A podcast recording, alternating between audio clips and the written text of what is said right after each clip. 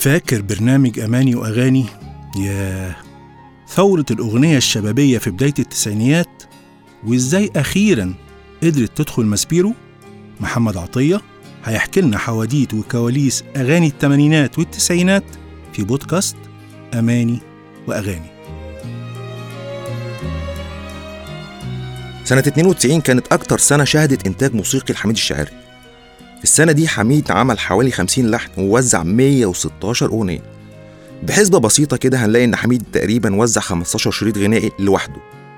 وده رقم ضخم جدا بيبتعد بمسافة عن حسام حسني اللي كان نصيبه بس في السنة دي حوالي 48 أغنية. الفترة دي كان أغلب مطربين موسيقى الجيل ماشيين ورا رؤية حميد اللي كان بيشرف على المحتوى الموسيقي بالكامل. مش هبالغ لو قلت إن كلهم كانوا بيروحوا الاستوديو مش عارفين مين عليه الدور في التسجيل. أشهر شرايط وزعها حميد في السنة دي كانت شبكني الهوى لأحمد جوهر مع جباني. لفارس لياليكي مصطفى قمر رايق لحسن عبد المجيد. رغم إن الألبومات دي نجحت في إنها تحط بعضهم على سلم النجومية لكن عيب الشرايط دي إنها تقريبا كانت نسخ من بعض يعني شيل بس اسم المطرب ومش هتحس بفرق كبير. وده رسخ لفكرة استسهال حميد في التنفيذ واتهام بعض النقاد له بعدم تجديد مزيكته ناهيك عن تحكمه في العمل من الألف للياء. في نفس السنة وزع حميد شريط لو كان للشاب عراب الشريط ده كان قمة تطور حميد الشاعري في الفترة دي موسيقيا وكان بعيد كل البعد عن تهمة الاستسهال. وخلانا نشوف حميد الشاعري بشكل مختلف. شريط لو كان يعتبر طفرة في شرايط موسيقى الجيل وأفضل ظهور لحميد كموزع في الفترة دي. نروح للشاب عراب. مين هو الشاب عراب؟ محمد عبد العالي عراب. ليبي معجون بحب المزيكا. كان أقرب أصدقاء حميد من بدايته في ليبيا مع فرقة أبناء إفريقيا لحد ما جه مصر في الثمانينات. عراب كان ضمن القرال اللي غنى ورا حميد في شرايط كتير أهمها شريط رحيل. وبعدين جت فكرة أول عمل شريط له. وأطلق عليه حميد لقب الشاب عراب كاسم فني ملائم للفترة دي اللي كانت بتشهد انتشار موسيقى الراي في الوطن العربي كله. الشاب عراب كان عنده مميزات كتيرة جدا بجانب صوته الدافي الجميل. أهمها هي طريقة تفكيره المختلفة عن بقية المطربين في جيله. وده خلاه يشتغل على شريطه الأول فترة طويلة لأنه كان عايز يقدم نفسه للجمهور بشكل جديد ومختلف عن ستايل موسيقى الجيل. عراب كان حلمه إنه يقدم المزيكا الليبية بشكل عصري وكان في ذهنه تجربة المطرب الليبي الكبير أحمد فكرون اللي بالمناسبة ممكن نقول عليه إنه الأب الروحي للأغنية العربية الحديثة. عراب كان نفسه يعيد بعض أغاني أحمد فكرون وبالفعل كلمه لكن فكرون اعترض على الفكرة مش لشخص عراب لكن لخلافات شديدة كانت بينه وبين حميد الشاعري.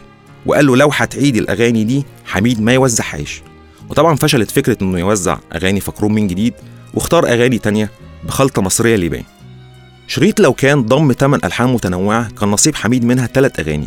وفرقة الموسيقى الحرة ثلاث أغاني ولحن الكل من مصطفى قمر وأشرف السرخوجلي التنوع ده خلى حميد ما يعتمدش على إيقاع المقسوم بشكل مبالغ فيه.